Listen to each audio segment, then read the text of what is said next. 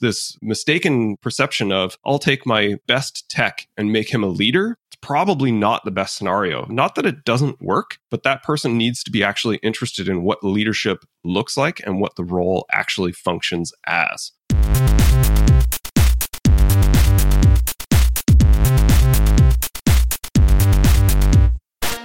Welcome to Evolved Radio, where we explore the evolution of business and technology. I'm your host, Todd Kane. This episode is brought to you by Evolved Management Training Courses, a whole series of courses built specifically for your MSP training needs. There's a project management for MSPs course, an MSP service manager bootcamp, MSP security fundamentals, and an IT documentation done right course. Check out the full suite of courses at training.evolvedmgmt.com or look for a link in the show notes. Welcome to a very special episode of the Evolved Radio podcast. On the release, this will be episode 100, which is a pretty big milestone for me with the podcast and wanted to evolve things in keeping with the name. And behind the scenes, I've been working a bit on video and wanted to maybe evolve the podcast to be also a video cast as well. So, doing a collaboration today with Kyle Christensen from K7 Leadership and taking this up a notch. Welcome, Kyle. Hey. We're going to have this posted as a podcast, but we're also going to sort of chop this up and use it as some YouTube content and some other video content as well. So this is a, a bit of an experiment for me. This I think would be really cool. It's kind of the first time I've done sort of co-host in a webinar format and also doing video at the same time for for this production. So Kyle is our maestro for some of the the production elements today, and we'll be leading through. And this is a topic that both of us are super passionate about because it is so crucial for MSPs to get right. And it is something that is really important for all MSPs to work on and figure out, especially through their growth phase. And it often doesn't get a lot of the attention that it should. So, the title today of uh, this session, I've called it Linchpin. And the reason that I think that that's really apt is that the service manager, in a lot of ways, absolutely is the linchpin to an MSP organization. The majority of your costs, the majority of your labor, the majority of your work is done in the service area of the business. And it is the highest portion of the work that is client facing. So it's a bit of a high wire act as well. Everything has to be done right and it will be judged very heavily by the clients. So we really want to talk about the importance of the service manager role today. And basically, we're going to go through a few elements, some ideas that we've put together here, and then Kyle and I will just sort of bat things back and forth. So, this is not the traditional kind of uh, interview style format of uh, previous podcasts. It's a bit more uh, collaborative and uh, it will function a bit more, I suppose, like a webinar. So, what we're going to learn today basically the service manager is the second most important role uh, for the success of an MSP company. Obviously, if you the, are the owner, the person who started that company, you're pretty important. But the right hand man, the COO, the service manager, they carry many different titles depending on the size of your organization. But that role is going to be ultra crucial, certainly when you start and definitely as you scale as well. So today we're going to be learning what is the service manager, what do they do, and why are they so important? Number two, influencing the biggest resource in your company, people. So, how you create a high impact culture, and then using goals and process development to build a scalable company that works for you and your clients. So, that is what we're going over today.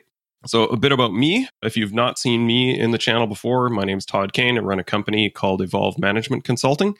And my background basically is coming from IT consultant before I graduated high school and ended up folding into a high growth IT consulting company that went through this bananas growth phase where we were literally hiring 20 to 30 people a week for a sustained period.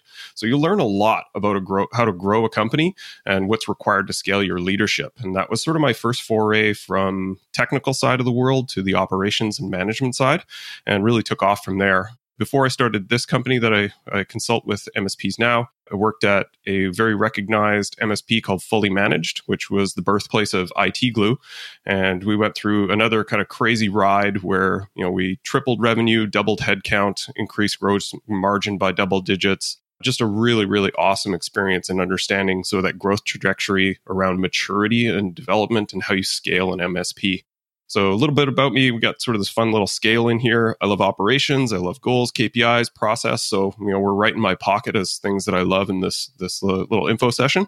I love gaming. Not terribly great at it. I've been honing my sourdough craft before it was cool, before the pandemic. So I'm pretty good at that.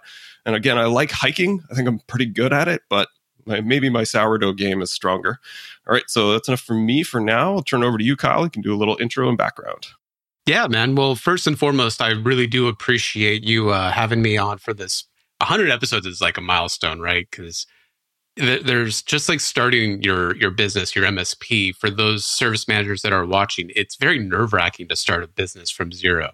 The insecurities that go through your mind is sometimes you do these things, especially when you're operations, or as uh, Michael Gerber would call it, that accidental entrepreneur. Sometimes you're talking at a wall. Sometimes you're selling services to a wall Sometimes you have a tool stack that's going to support thousands of endpoints, but you only have 10.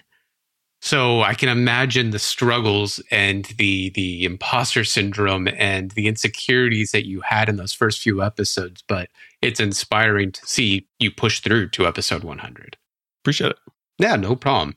So I guess kind of who am I for those that don't see my endless rants everywhere?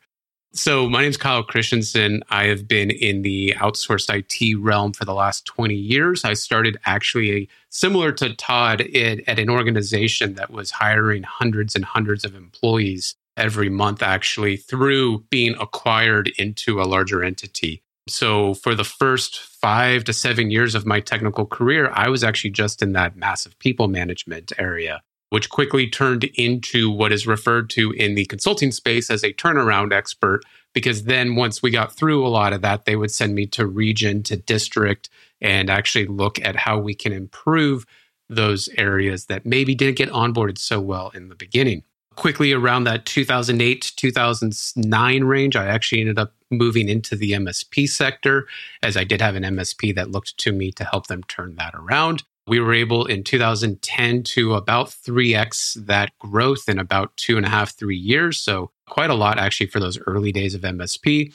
From there, my next project, we actually grew it almost four or 5x in a matter of two years because we really focused on strategy and running departments through what some would call theory of constraints or the profit first type aspect. So I worked a lot with service managers on our team to look at how we can kind of get what we want with what we have rather than this endless supply of, you know, throw the kitchen sink at everything. So we really worked within the means of the organization so that everybody could win and really just have a real logical structure to managing the business. From there, got certified in a lot of different business strategy models out there uh, and started Sierra Pacific Group with my co founder out there.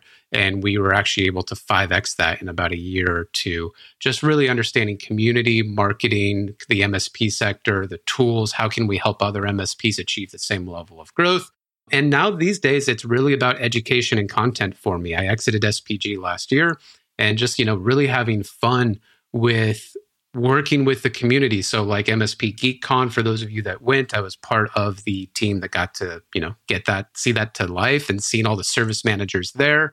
Um, and I even did a course exactly on this topic that we're looking to discuss today, Todd, which is, you know, what is an effective service manager? Because for a lot of us that get put into that seat, we really don't get a great picture of what success is. Yeah, and that's a, a good lead in. So we'll kick things off with what is a service manager? And part of this is what is not a service manager as well, is just a, a given in the title. And what you alluded to, I think, is one of the strongest points that people really need to understand in this is that a lot of people say, well, I was promoted to management or I was promoted to, ser- uh, to service management, the service leadership uh, group. And I think that's a bit of a misnomer, right? This is a career change. It is not a promotion. All of the things that made you successful in your previous role will not guarantee any level of success in this role. And I think what a lot of owners mistake when they try to elevate a tech to a service manager is they think, well, you're great at your job. How about I give you other these other responsibilities and you can get the rest of the tech team in line? And that doesn't work. And I, I understand where this comes from, like that entrepreneurial spirit of I muscled my way through and figured this out so you can do the same. But people are not necessarily wired that way.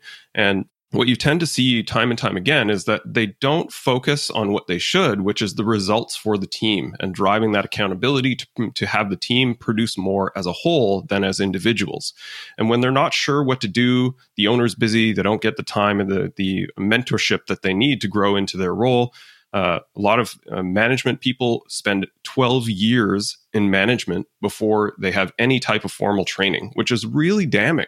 So, what do they do? They end up just sort of getting nervous and defaulting back to the technical work because they feel like they have some level of control over it. They're like, I'm not sure what I should be doing with all of these things. It's very busy, it's very noisy. People are giving me pushback. People are, are the clients are angry, the staff are miffed, whatever the, the case is. So, I'll just help them with tickets. And that's that's how I'll help out right so this this mistaken perception of i'll take my best tech and make him a leader it's probably not the best scenario not that it doesn't work but that person needs to be actually interested in what leadership looks like and what the role actually functions as kyle well and todd if I, if i can comment on that real quick it's funny because the, there's a talk I give at IT Nation every single year. It's around managing managed services. And I simply state that service managers manage service, right? They are managing the quality of the service that we are selling because it is our product. Is it coming off the assembly line in the way that we are proposing it to our clients?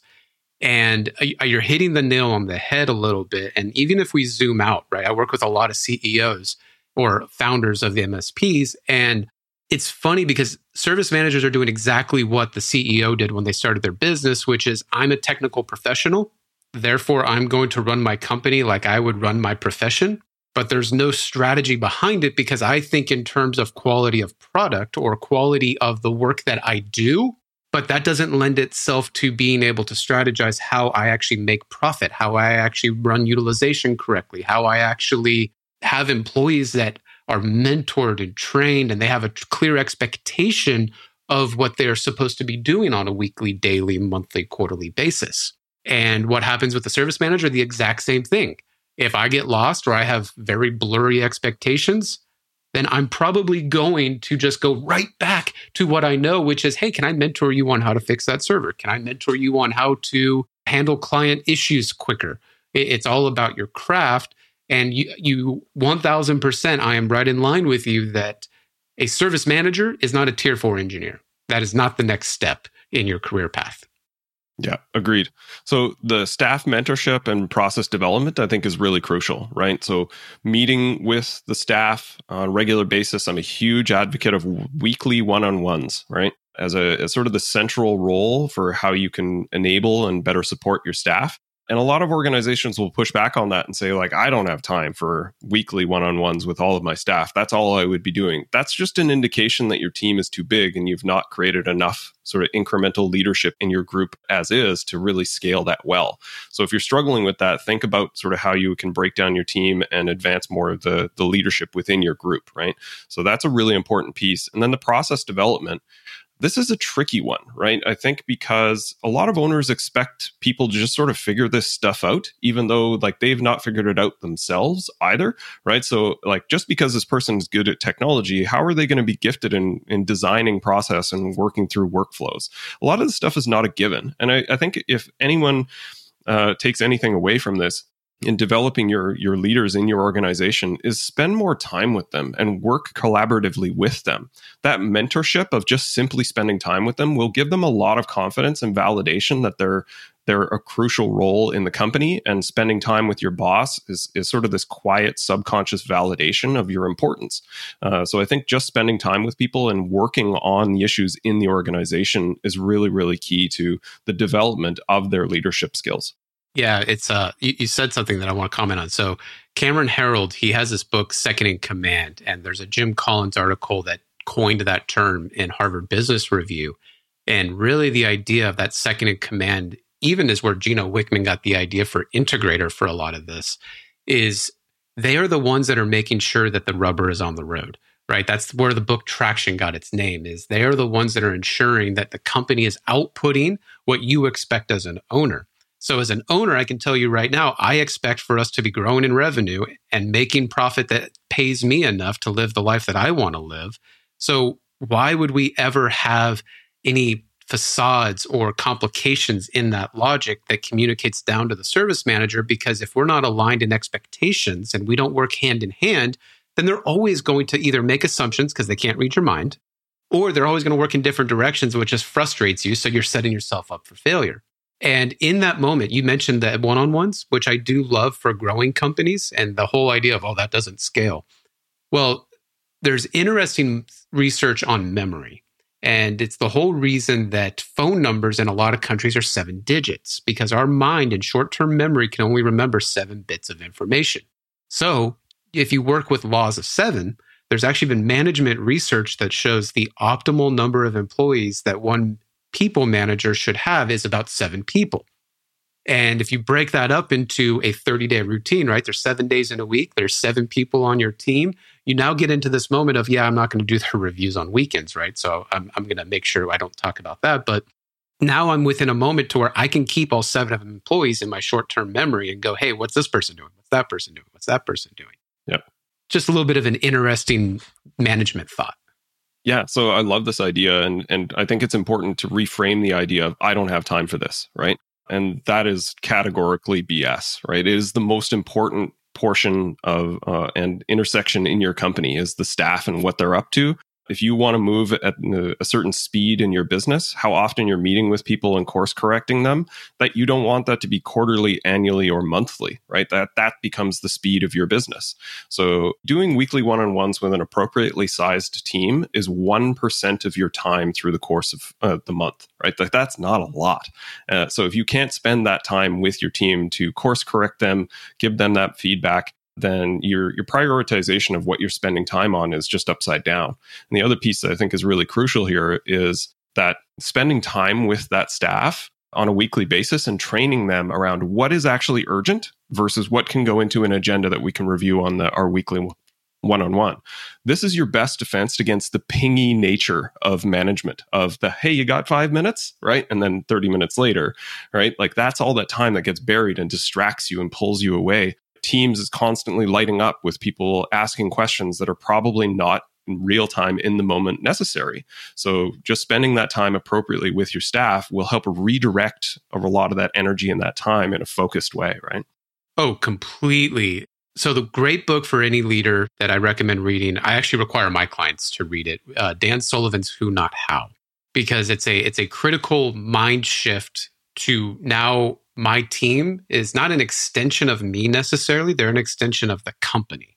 So if I am unable to get that through my head as a service manager, because I was the tier three guy, right? A lot of times I don't have time to do one on ones because I'm an escalation source of the help desk. Yes. Or an escalation source or an extra set of hands for the project desk.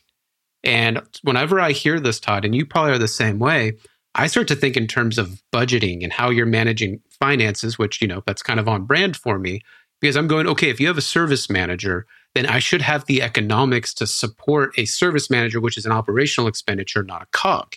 So that means that my margins should be in place enough to where my service manager literally has no need to be a billable resource because I was able to design my services to allow them to manage those resources, right? Now they are managing a product delivery function in the organization coincidentally enough, I actually have an entire YouTube video that I'm posting right right now, probably in the next week, that's all about how to figure out this math.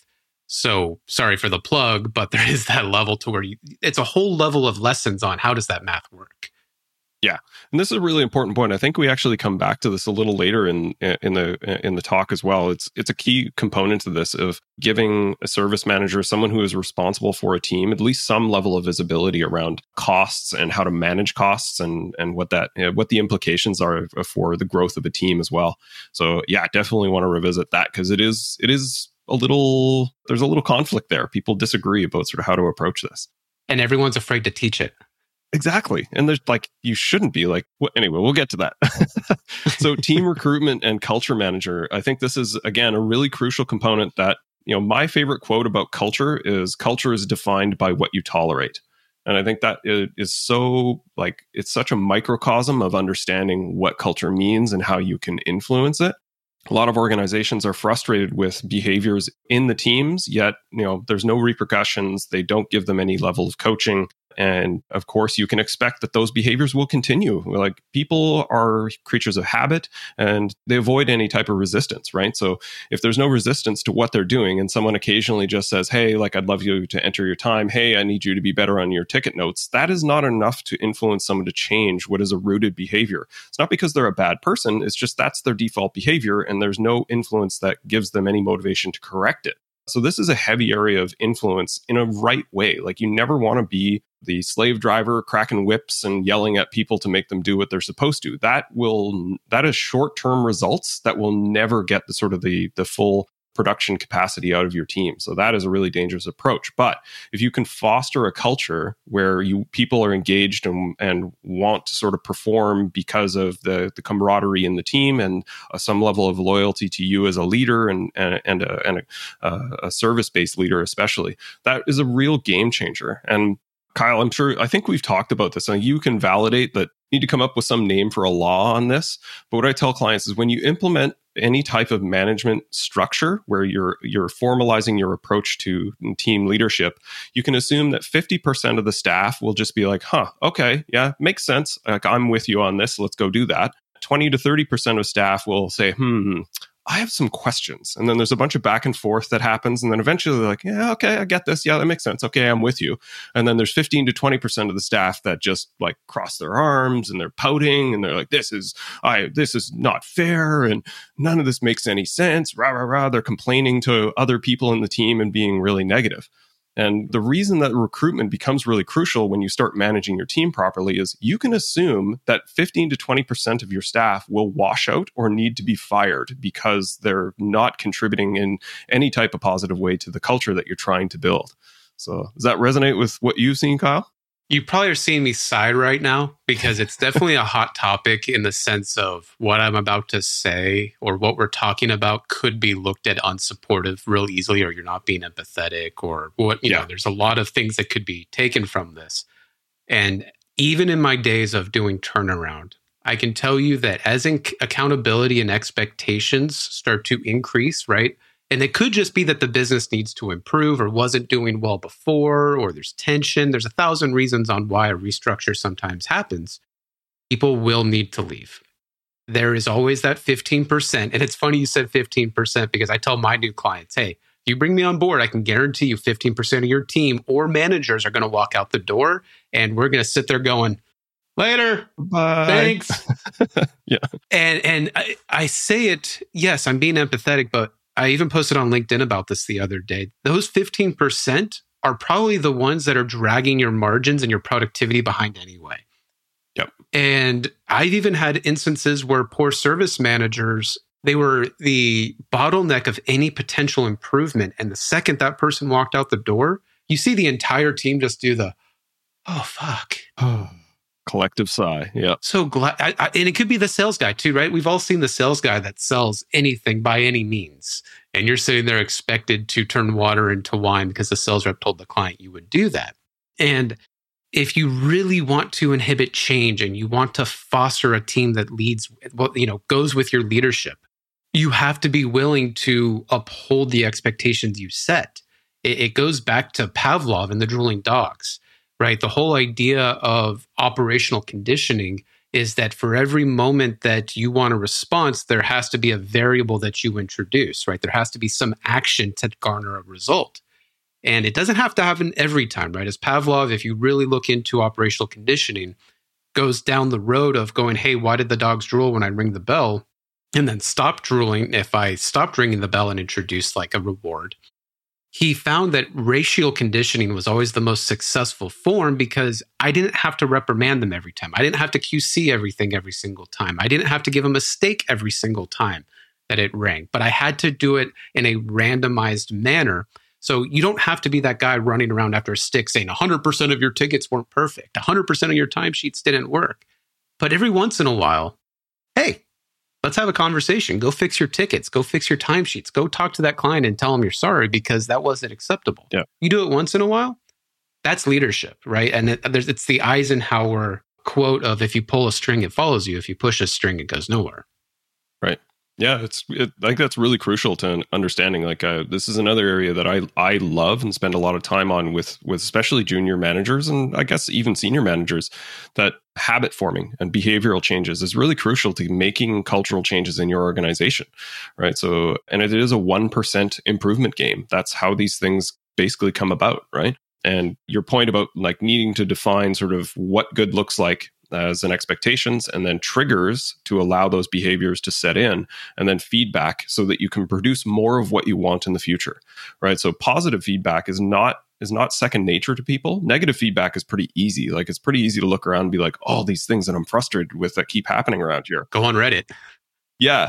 Like and and uh, again like if i just start barking stuff and correcting people maybe it'll go away. That's unfortunately not how things work right? Like sometimes it's useful but it's like that's sort of 2% of the game. The other 98% is what are the behaviors i want to see reward people f- and exemplify those behaviors as what you want to see in the organization well and you can always go the 201 route right beyond that which is do i am i able to receive feedback that i'm doing a good job without having to have a conversation yeah. All right.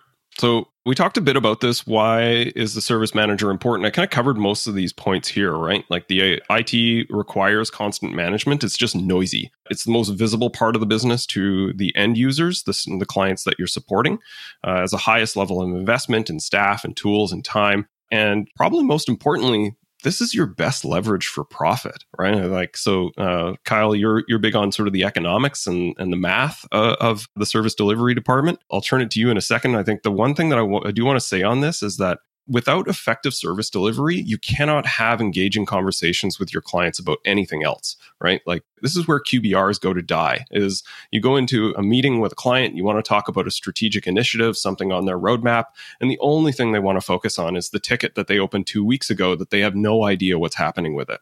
So if your service delivery department is not bulletproof or at least sort of getting towards dialed in, your efforts spent on sort of larger portions of the business on projects, on account management, on business development are really going to be half-hearted, right? So I think it's it, it is super crucial to understand that this department requires the level of attention and care that allows you to spend time on more strategic aspects of the business. And again, this is one of the reasons why the service manager is so important is as an owner, you want to spend more time on strategic activities of the business. If you're wearing both hats where you're the service manager and the owner, then in both of these cases, you need service to be quiet so that it just operates and has minimal escalations and minimal fires so that you can spend time on the, more strategic aspects of the business.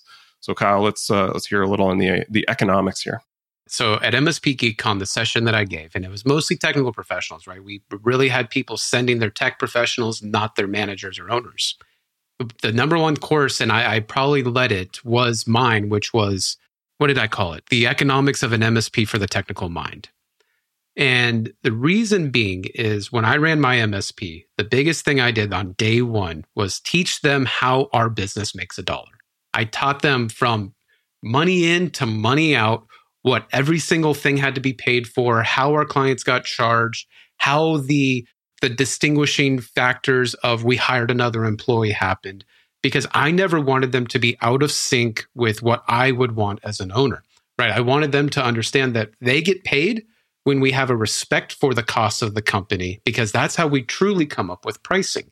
Now, going into that, to go more into your question on best leverage for efficiency and scale, and you go on Reddit all the time, right? And it goes, oh, what should my pricing be? What should my pricing be? What should my pricing be? Which I think is too mature of a question for a lot of MSPs, because to me, what should my pricing be is a market analysis, right? That is me going, what do my competitors charge and how do they package? And let me try to match that. But for a lot of us in the early days, I can't ask that question because I just need to make sure that I am making enough dollars, profit dollars, on my revenue dollars as possible just to keep the business growing. So you might have to be lower than your competition. You might need to be higher than your competition. And the reason that happens is there's a difference between margin and markup. This is another video I had to make, which is right. Margin is the relationship between your profit and your revenue, where markup is the relationship between your profit and your costs. And you see this in big retail because a lot of it's product where your costs are fixed, But the idea is that I have to have a certain level of markup on my costs in order to keep the rest of my business functioning sales, marketing, my service manager. And if I don't have that markup correct, I can't pay my service manager. I can't pay my sales team. And that is a very dangerous place to be. What's going to happen? You're going to have a frustrated owner or an owner that's scared shitless and trying to figure out how to make payroll because now they're losing money every single month. And that's that situation coming full circle, Todd, which was right. You want the service manager and the owner to be in sync because the last thing you want as an owner is to not be able to have a conversation with your service manager saying, Hey, we need to figure out how to get our, our markup back up or get our margin higher because we got to pay for your own salary or your job is now on the line. And what it comes down to, and you have it in the slide, right? The best leverage for efficiency and scale. What that ultimately is referring to is economy of scale, right? It's that relationship of as my revenue goes up, my costs go down. And a lot of us, I think, go right for the word operational maturity. But what operational maturity and, and Paul Dippell were trying to achieve was finding a way to calculate how are you improving your economy of scale right how am i making sure my service team is more efficient how do i make sure we're not having some very minor tickets but that takes time that's that 1% iterative improvement over time which going full circle here now is the same reason why that 15% attrition happens when you bring in really good service management because they don't like moving targets. They think that if my target this month is to have 80% billability and you tell them, great, now let's go for 81% billability, then they're upset. But because we don't talk to them about the money and the functions that they have in the company, to them, it's just you're saying it to be greedy. You're not saying it to make sure that I actually don't lose any money. Yeah, so this is a, this is really crucial. Like this is what we were sort of referring to earlier in in the talk here is the visibility around finances not only with the service manager is crucial, but even to the broader team, I think is really, really valuable, right? Like, uh, uh, this is sort of one of the solves for people, the techs understanding, like, why is billable time so important? Why are my timesheets so important? Is because functionally we sell time around here, right? Like, it may be sold as a fixed cost MSA or a fixed cost project, but there's still time entered against those contracts, which is drawing down dollars. So we need to understand how much time was spent on it at the very least. And those simple explanations of this is how this information is utilized. I'm not using it to try and big brother you and make sure that you were busy, right? There's an element to that with poor performers, maybe, right? Like you need validation of like, well, you haven't produced much, so I'm curious how you're spending your time. That's a different ex, uh, sort of uh, uh, analysis. But just at the the very low level, one great book around this is The Great Game of Business by Jack Stack. And this is an excellent, excellent book that really sort of unlocks this idea that finances shouldn't be hidden behind sort of this, this tall wall. And it's okay to share finances with the broader staff. And it's especially good and helpful to share finances with the service manager. And I run into a lot of owners that are very nervous about this. And I don't think that it's warranted.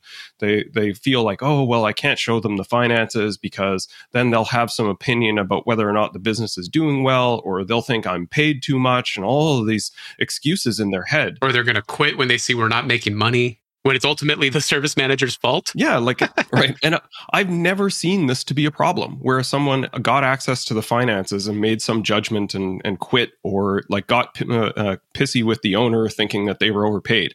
Like first of all, on that note, you put the capital and the sort of like the the financial and personal risk to start your own business most people won't do that, right? So, yes, you're allowed to pay yourself whatever you want as long as you're not bankrupting the company in the process of doing that, right? Well, and I would I would also argue from a financial perspective, if it's all on uh, the P and L, if all of your payrolls on the P and L as an owner, we should probably have a conversation about that as well, because you're probably leaving some tax incentives on uh, you know on the line there. Definitely, definitely. But no, yeah, it, it, it's a cat that eats its or a snake that eats its tail because the only way for you to improve your profit is if the people that are managing your profit are in line with what you need to achieve. So it, it's hard to say the logic, and I'm same way with you, Todd. Every company I've ever ran, I've shown the P and L with some liberties, right? You might class some other services out. That's more advanced finances and accounting. But at the end of the day, I need to know what good looks like. I need to know why. You know, it's that uh, start with why premise, the Simon Sinek idea, right? Of I need to tell them why this is important. Yep. And then for a lot of engineer minded people or technical people, it's all root cause analysis. They're going to look at that and go, You want me to be at 40%? We're at 38%. they're going to immediately go to how can I fix it? They're not going to go, I'm going to leave. But that's exactly what they need to know, right? Like, otherwise, what I see a lot of is the owner and the service manager caught in this dance of, we need to achieve more as a team. Service manager's response is, we need more people, right? And that's a natural response of, like, if you want me to do more, I need more resources to do that because I feel like we're pretty tapped out already. And that is a natural sort of back and forth between those two roles. Uh, and the best antidote to that is is opening up the books and at the very least just giving them percentages. Like if you're even if you're not going to share a full p&l which like we're arguing you should but if for some reason you're still uncomfortable with that is at least talk about percentages. So then you can say like our target margin for service delivery is 50% currently we're at 25 so there's a lot of work to do here. Like either we need more revenue or we need to cut costs or like I'm a huge fan of lean philosophy and one of the best ways you can combat this where the team feels they're overwhelmed slash how much you're doing right? Like all of the noise that comes into the service desk that produces no value to anybody. The you know the the 5000 alert tickets that are on the board that well, we don't want to miss anything. Like i guarantee you're missing stuff. There's 5000 tickets that haven't been touched in 3 years right? Like that's where you need to cut some of the, the the work that you're doing to help the team focus. That's a better effort but you won't understand those and you can't get the service manager engaged on those things if they don't understand the cost structure of the business that they manage, right? Well, yeah. What are the five KPIs that that reflect the eighty percent of the work that they're supposed to accomplish? Yep. Right. It's the we, we get so much into analysis by paralysis or paralysis by analysis because we're we're data people, right? We're like, oh my god, my dashboard, I can put four thousand KPIs up on the board.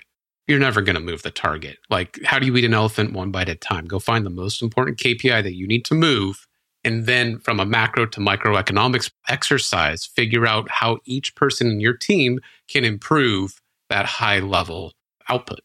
100%. All right. So that wedges perfectly into the next section, which is setting goals.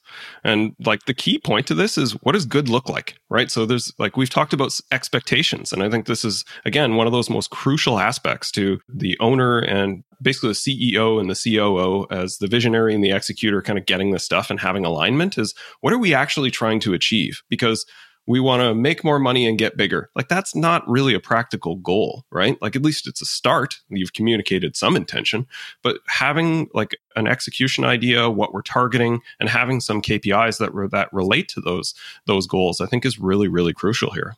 If it's not measured, it's not managed. Yep.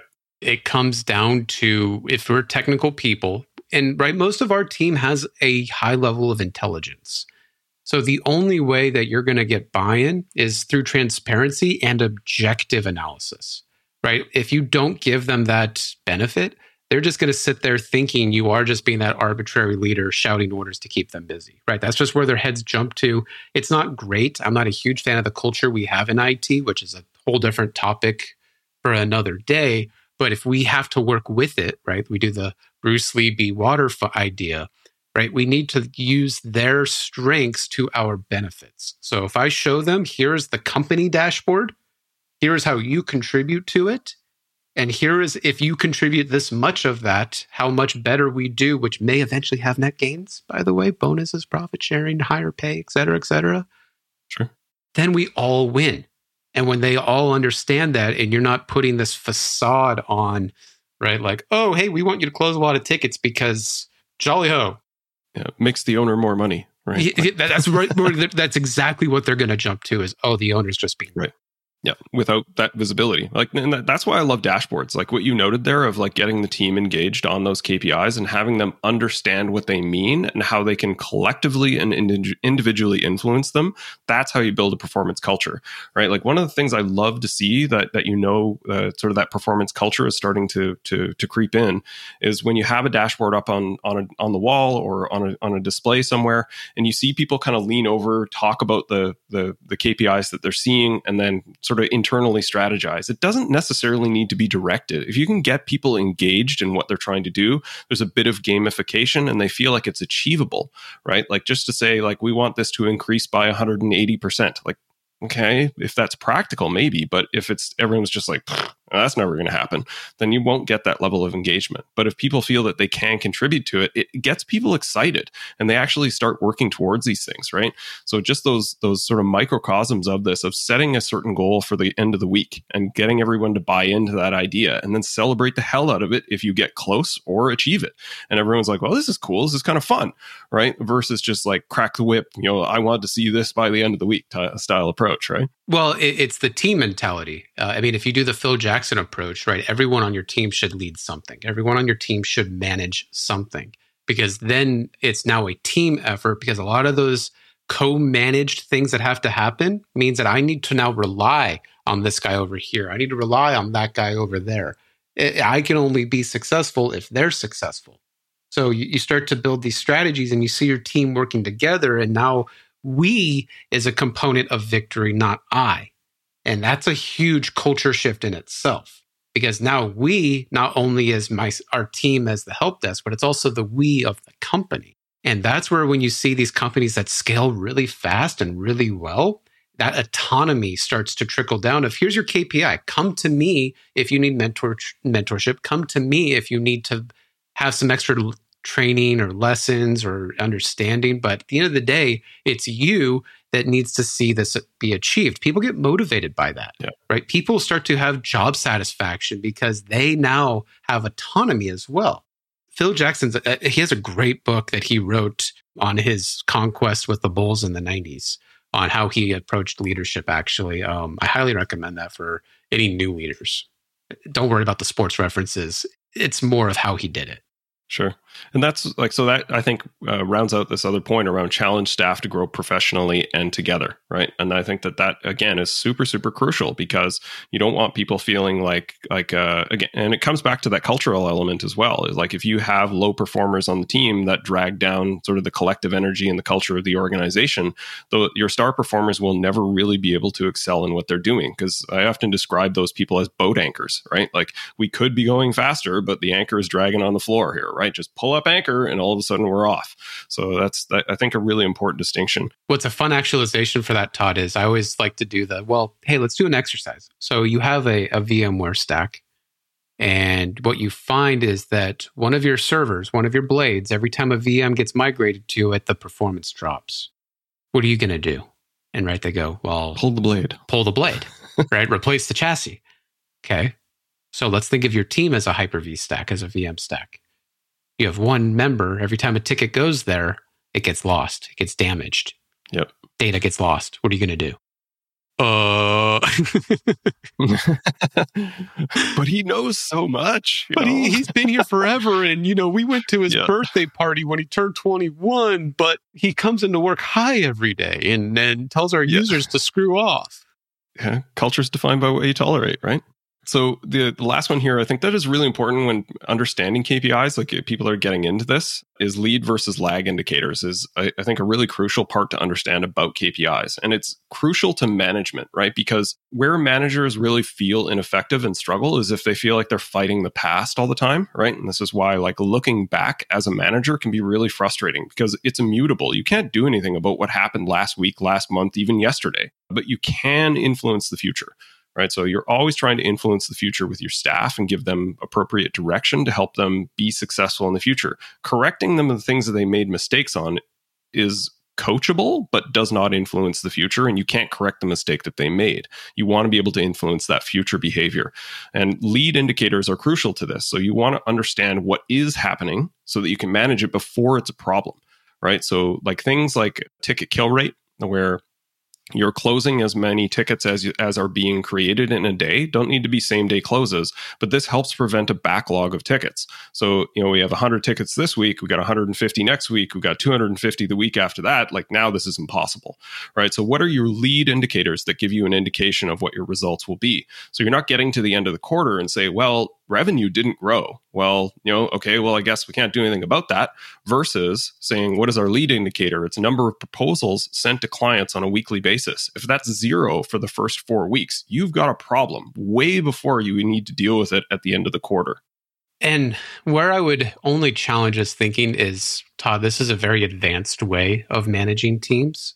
So I want it like for people listening, I want them to understand that managing lead versus lag that's when you get a lot more mature in your journey as a leader or manager because you do need to balance out the the proactive versus the reactive. However, you do have to get there. It's still a part of your journey is being able to work with other teams where you feel like you mentioned in your example, I don't need to manage sales. Well, going back to your time as capacity as inventory in the company, if I have a bunch of products sitting on the shelf not being utilized, then I have depreciation or shrinkage in the finance world, right? If I have product that I can't sell, so if I am increasing economy of scale and I'm not adding to it, eventually I will have team members that just sit there twiddling their thumbs and I might get upset at that, but there's nothing you can do about it. You just find busy work, right? You start looking for those extra KPIs for more things to work for. You start to have confirmation bias on why I need to work on some of these things. And ultimately the problem is, is I have too much labor. I have too much capacity. I'm not selling enough for it. That's when you start having those tricky conversations of, do I have to lay one person off because I can't sustain this? Or how now do I contribute to my cohort that's running the finance, the sales team or revenue team to where maybe I can find extra revenue to fill the capacity and almost get into the uh, kind of the legal model of eat what you kill, right? Did I bill enough hours to fill my capacity? Which is a topic I know you love, Todd, which gets into true project management and professional services delivery. Yeah, it's uh, you're right. It is an advanced one, but I think it's crucial to understand as you're like thinking about KPIs. I think a lot of people, you know, potentially listening to this are a little more advanced and have KPIs, but like you know, not necessarily envisioning how to use them. And I, I think it again speaks to this point of uh, of an error that I see in a lot of managers is trying to fight the past or trying to correct the past. And from a, a management and an influence and behavior perspective, it doesn't work, and and it gets gets you into a bit of a trap where you feel like you're just you know you're fighting yesterday whenever you're looking at KPIs, right? So I think it's a it's a crucial shift for for more senior managers to make. Yeah, and for the owners listening, stop using it as your piece of detail on why a decision can't happen. It's like too often I see the owner just handcuff the service manager and say, "Well, when I tried it, it didn't work, and I know best." Yeah. Right. Yeah. It's like, well, you were a different company. You probably had half the employees. You let's be real, you are an engineer that started an MSP and I am a people manager. We have two different ways of functioning this company. Right. So sometimes I do have to learn. And one of the best lessons you can also teach somebody as a very mature leader and mentor is let them go make the mistake. If they really are pushing for it and you build a controlled environment, it's okay for employees to make mistakes. Just let them know that they need to clean it up. Yeah. At least then they'll believe that that wasn't the right decision, right? Like, oh, okay, yeah, that didn't work. Yeah. Or, or, right, tell them, like, hey, like, here, build a safety net around it. I tried it one time, right? Be more yeah. humble, right? I tried this, it blew up. You're more than welcome to try it, but I'm just setting the expectation with you, Mr. Service Manager or Mrs. Service Manager, that you're going to have to work on Saturday if it blows up like it blew up on me. Right. Yeah. Good point. All right. So, people and culture you know this uh, we've we've touched on this one constantly and i think that that it is crucial right? Because this is how you build a high performance team. And again like i'll just reiterate a lot of my thoughts on culture because i think it influences pretty much everything in your organization. Like all the work that i do in coaching with msps whenever we're talking about a problem i think nine times out of ten it can be sort of reduced back to uh, cultural influences and, and a people issue in a lot of ways.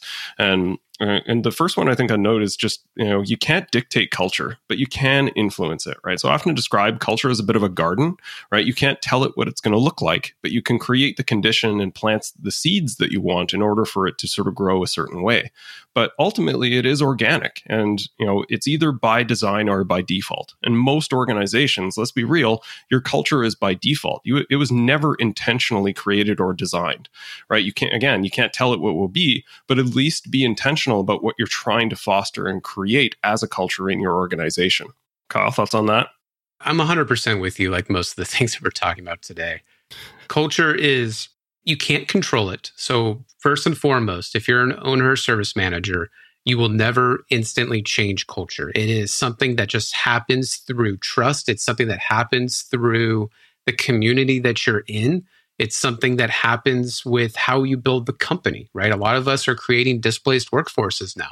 So culture is a very heavy topic on how do I manage people that have never truly met with themselves. And coming full circle, it's also an aspect of budget and my pricing and, and how I build my company because your pricing, your costs, going back to markup, can include things like water cooler moments, mentor moments, those one on ones that you were talking about, right? That is how you now remove the excuses of, you know, is this an environment we want to work with? Going to a client profile, are these the type of clients I want my team to work with? And are we building a structure to where everyone can have a mutual win and they're not feeling like I'm just trying to put money in my pocket? Get rid of that shit. Yeah. All right. Uh, some other points. People join companies and quit managers. I think this is a really key component, right? Like if you're having a ton of churn, it probably has something to do with your culture and your management structure. Uh, and because a lot of this, like that's how you create high performance, where people that are engaged and feel some level of loyalty to the place that they work. I've seen numerous occasions where people get offered a substantial uh, amount of a raise, but they're like, eh, you know, I kind of like it here. Like I like the people that I work with and they'll turn down that offer. Now, granted, you know, if someone offers them 150% of their salary, they're going to be a little crazy not to take it, right? But just a 20, 15 or 20% bump, yeah, I kind of like what I'm doing here and I like the people that I work with has a huge influence. Like people leaving is not always about money. Sometimes it is, but it's almost always about the management structure in an organization. And the other piece here is just time entry being such a canary in the coal mine, right? Around behaviors, people, and culture. Everybody fights about this. The techs are just like, this is useless. I don't know why we spend time on this. And the managers just constantly trying to sort of force people to do this or accepting that people won't do it. I've got a very, very lengthy blog post on the idea of like, is time, uh, time entry even useful in our industry anymore? TLDR, yes, it is. Like, it sucks. I agree. There are lots of ways that this can get better, but ultimately this is still how the business has to run we have to understand how how the costs are being allocated in the organization Kyle, thoughts? We don't have enough hours in the day. We could have a whole episode on oh, time management. Man, you hit you hit a bell on the head. It, honestly, so the whole reason I have a baseball bat with accountability on it is because when I gave a, a talk at an IT Nation last year, I actually mentioned, oh, and if your engineers, I said it candidly, if your engineers are having issues with timesheets, tell me and I'll bring a baseball bat to the next meeting. So that actually got born out of this exact topic, my my whole little Gallagher shtick that I do. For the for the audio listeners, Kyle actually held up a baseball with accountability burned into it, right? Like a what is it? It's lasered out, like it's it stands out. Yeah, it's yeah. actually lasered out. and what's funny is this is actually now a gift that I give my clients when they when they get onboarded. And high level, making this objective as possible. This is one the reason why I go through the economics of how an MSP works with all engineers, even the tier 1 guys, because they need to understand time entry has nothing to do with micromanagement. It has everything to do with if I have a if I have a shelf with 40 cans on it, I need to know if one can falls off or a client steals one. Right? Like it, literally that is that is what is happening, right? I am making sure that I have enough product to sell my clients and if products are going stale on the shelf or being stolen, I need to know where they went, right? I need to be able to manage my product, my inventory. And then second, almost going back to culture in a positive sense, I need to know lagging indicators. Is there one tier one guy that you are sitting shoulder to shoulder with that's making you work harder than you they are? Right? They're the ones leaving at 4:15 every day and you're staying till 5:30 because you're a great employee. I need to know that. How can I objectively now manage an employee that's making you feel undervalued? And again, like from a service management and a, and a metrics perspective, if the team is constantly pegged at 80 or 85% utilization, you need to hire someone. Like they are at risk of burning out. But if you're asking for additional resources and the team's at 40% utilization, that's a tough sell right? So there, this this creates this transparency of I'm not trying to hawk your workday, and I don't necessarily care what you did with the other two two and a half hours of your day, but I want six six and a half hours of your day accounted for. The really scary t- st- statistic of this is like a lot of research has shown that most organizations will only get three to four full work hours out of their staff each day Uh, so if you put it in that perspective, you know, like that, like like there's a lot of room to grow here, and there's like if you're having accountability issues and performance issues, this is a component of why. And the best way to sort of fix this is to drive intrinsic motivation. So people say feel valued, they feel what they're doing is important, and they're actually motivated to do the work. Right? They they they have a bit of that that internal drive that they're accountable accountable to the team they're accountable to the clients and they want to do better and if you don't have that culture that's one of those slow reforms that you need to start to make well i think it's too why a lot of companies are starting to reel back and say oh we're not doing work from home anymore because they have lost the ability to manage their employees objectively and show them what good looks like. So their their only answer is okay, well then go sit in a bullpen so I can micromanage you and stare over your shoulder all day making sure you're working. Right? And as MSPs, we're actually more mature than a lot of industries because we're so advanced with our ticketing and time entries. Like let's be real, right? Compared to other industries, we are so far beyond them when it comes to managing utilization. We are we are leaps and bounds beyond them. And while utilization is is I also want to do a quick little definition set. Utilization, I think for you and I, Todd, is it's percent billable. It's not whatever your PSA says. Right. If I pay you for 40 hours, how much of that did you truly utilize to a client delivery? And that doesn't mean it's a hundred percent number. I define it as value to the client or value to the company internally. Yeah. Right. Like training is fine. I'll consider that utilization, right? Well, as long as it's budgeted, right? As long as my my goal reflects that. And I think that's where people start to get confused with utilization targets is we don't ever have a sh- same definition. You'll see like, oh, TruMethods or some other, you know, indexing company told me I need to have my employees at 90%, but be curious, ask them what is in that 90%? Is it just clients? Right. Is it client and company? Is it just what's ever on my my timesheet? Yeah. Agreed. All right. So next, process you know this is uh, the p word as some people call it right um, my fundamental one on this is process doesn't solve people problems. And i see this all the time right? And i think the most emblematic example of this is people look around of like can i just buy some sops because if i had the the the most awesome sop for this process in my organization then you know people would work better or you know this would get done correctly. That is categorically untrue right? Because all of this is culture and behavior. And so if you have a process that no one uses, it provides zero value right? So stop trying to buy SOPs off the shelf. Build very rudimentary structured based ones that are contributed to and created by the staff that are doing these bits of work and drive that accountability culture around utilizing the process that you have and building the process that you don't, right? So one of the things I like to see on huddles and in one-on-ones and team meetings is a, a section called missing systems where you identify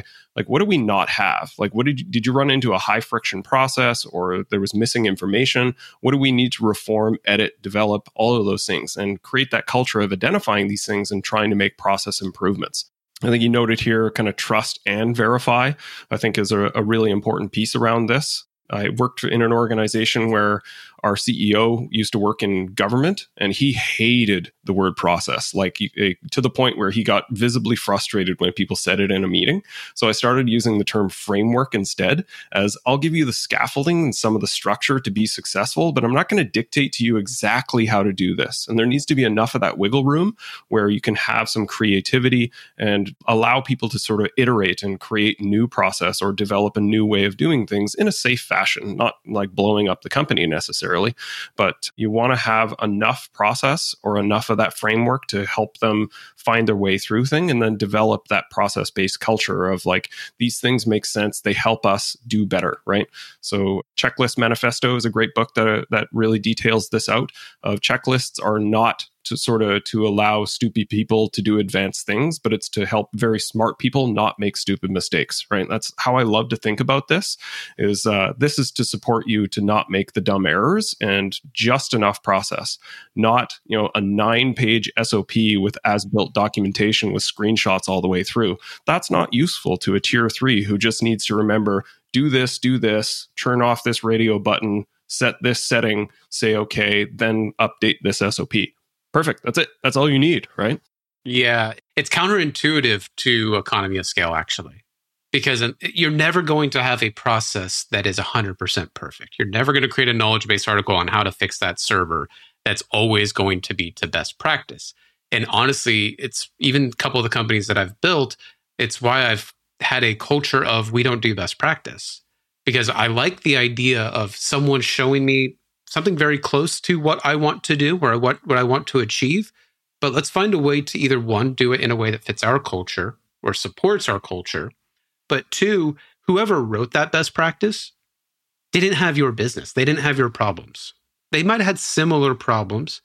And this was actually when we built the consulting company so apparent because we had a lot of you know frameworks as as you put it that we would help MSPs implement. But yeah they would try to tell us just give us the PDF just give us the PDF and we'd be like well yeah but I can guarantee you if you implement it verbatim it's going to blow up in your face and your reaction is going to be your best practice sucks right. The best practice doesn't suck it just wasn't ever meant to be implemented iteratively eh, by 100% definition. It just gets you 60% of the way there it's what I find always fascinating about this industry. I always describe it as like why I find the work that I do really fun is like there's sort of a set defined sort of puzzle pieces that are involved here, but the pictures always look different because everyone in this industry fundamentally has almost the same business model. There's little differences here and there. Are you more of a VAR? Are you more a PS entity? Are you pure MSP? Do you do T&M? There's little components that are different, but they're fundamentally operating the same business no one does it the exact same way, right? So that's why process just doesn't apply the same way it does to your organization, even to a peer that looks very similar to you. The way that people work, the systems that you have, the the the workflows that you have, they'll never be identical, right? Well, or you know, like a who not how principle, you may bring on a new who two years down the road that's a lot smarter than the person that built the process initially that has a better way to do it. So that iterative mindset now you are constraining it, right? It's a it's a weakness in your chain because you're having them do something that's inefficient. You're you're saying just do it because I don't trust that you have your own level of freedom or trans, or uh, uh, flexibility. And kind of going back to the culture conversation, the thought that hopped up in my head a little bit, Todd, and you'll like this from a, a project perspective, is right. We all know SMART, right? Strategic, measurable, attainable, relatable, and time based or relevant. Well, MIT did a research paper on SMART in 2018, and they released a, a paper called Fast Beat Smart. Because what they found was SMART goals were not job satisfying. And a lot of employees were starting to leave companies because their goals that they were being sent to, they weren't ambitious by any means. They weren't challenging. They were kind of monotonous. It was like, hey, just follow this framework and this is how we get things done. And Google for a while struggled being the, you know, birthplace of the agile framework. And they had to find a way to how do we create more job satisfaction out of the things that our employees are achieving? And what they found was they needed to add an ambitious metric to the SMART goals in order to uh, to increase job satisfaction. So the goals had to be a little out of reach. And if a goal is a little out of reach, it's definitely not going to be to process because you're trying to push the boundaries of something. Yeah. Yeah, it's it's it requires a lot of adaptation, right? And this sort of reminds me of a quote that I've really liked that keeps ringing in my head a lot lately, and it's both personal and professional. Is strong opinions loosely held, right? Is sort of how I feel about a lot of things, right? Like I come across as very opinionated, and I think I am, but I'm not bullheaded about anything. Like if someone wants to teach me a better way to do something, I'll ask that you prove it. I won't take your sort of your word for it necessarily, but I am curious that way of like, oh, interesting okay tell me more. Like like how's that worked for you? Is that different than what i do? Interesting. Okay i like that idea and i'll adopt that right? So yeah strong opinions loosely held is sort of a great way i think to approach these things. Yeah i i say it in a similar manner which is just absolute thinking gets you nowhere. Mm-hmm. yeah. Yeah we're opinionated but you can change my opinion pretty quickly. Right. Yeah all right. So we're just past the hour. We'll look to to wrap things up. This has been this has been fantastic. I appreciate your time, Kyle. This is always fun to to to wrap on this stuff. So I think one of the things for for me, you know, if you want to reach out to myself or Kyle, feel free to do so. We'll have some QR codes that you can look at here in the show notes. We'll have links to both myself and Kyle. Certainly for me like this this stuff is core to to my heart. I have a, uh, service manager bootcamp course that speaks to a lot of this as well. So if you're an owner or a service manager that is looking to sort of skill up on your approach to service management and a lot of these principles are, are in that that course as well to so if you want to skill up and and take that first step towards training in this area that's a great first step as well. So any parting words from you kyle Actually, one thing that we forgot to talk about, Todd, is in September we're actually going to have a open forum AMA for service managers. Yeah. So managers or uh, owners, send your service managers. It's going to be a real simple webinar, Q and A style, AMA style. Right. What are you dealing with? What are you looking to achieve?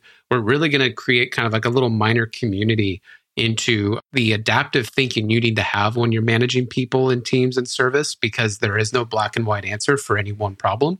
So what, you know, bring us those great problems and Todd and I are going to live kind of both, you know, uh, spy versus spy, see how we would both approach the problems. Right. So that uh, we'll have a QR code and a link for this as well, I think, but that is September 20th at 11 a.m. Pacific, 2 p.m. Eastern.